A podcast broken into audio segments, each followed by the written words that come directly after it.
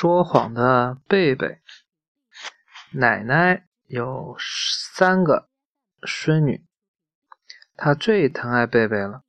一天，奶奶给贝贝买了一双大红皮鞋，又好看又暖和。可是，奶奶却嘱咐贝贝说：“别对你的婶婶说是奶奶买的。”妈妈也说：“要问你。”你就说是姥姥买的。贝贝点点头，可是小心眼里却绕不开这个结。奶奶送的，干嘛要说是姥姥送的呢？星期天，婶婶带着小妹妹来看奶奶。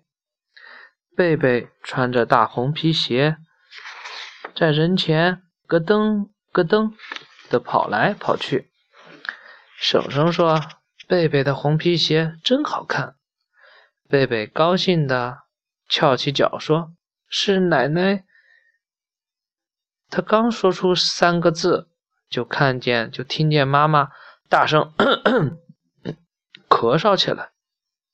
接着妈妈说：“嗯，这是贝贝姥姥送的。”这时贝贝。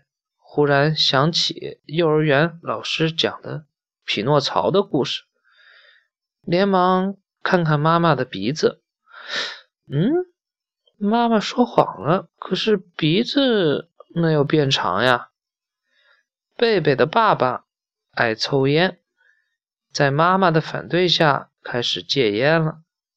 这天，妈妈出门买东西，爸爸拿起一支烟。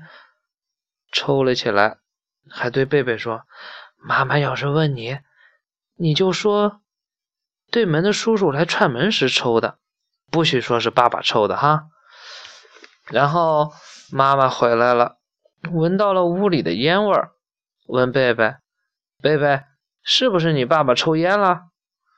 贝贝看看爸爸，爸爸对他努努嘴，贝贝就照着爸爸的吩咐说了。说完，他就跑到镜子前照起来，看看自己的鼻子变长没有。咦，一点儿也没有变长呀！贝贝放心了。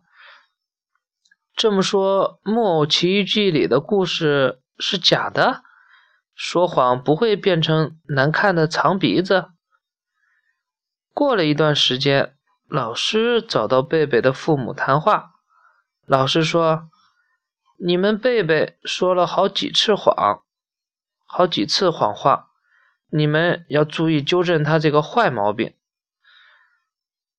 爸爸妈妈严厉的批评了贝贝，问他为什么要说谎。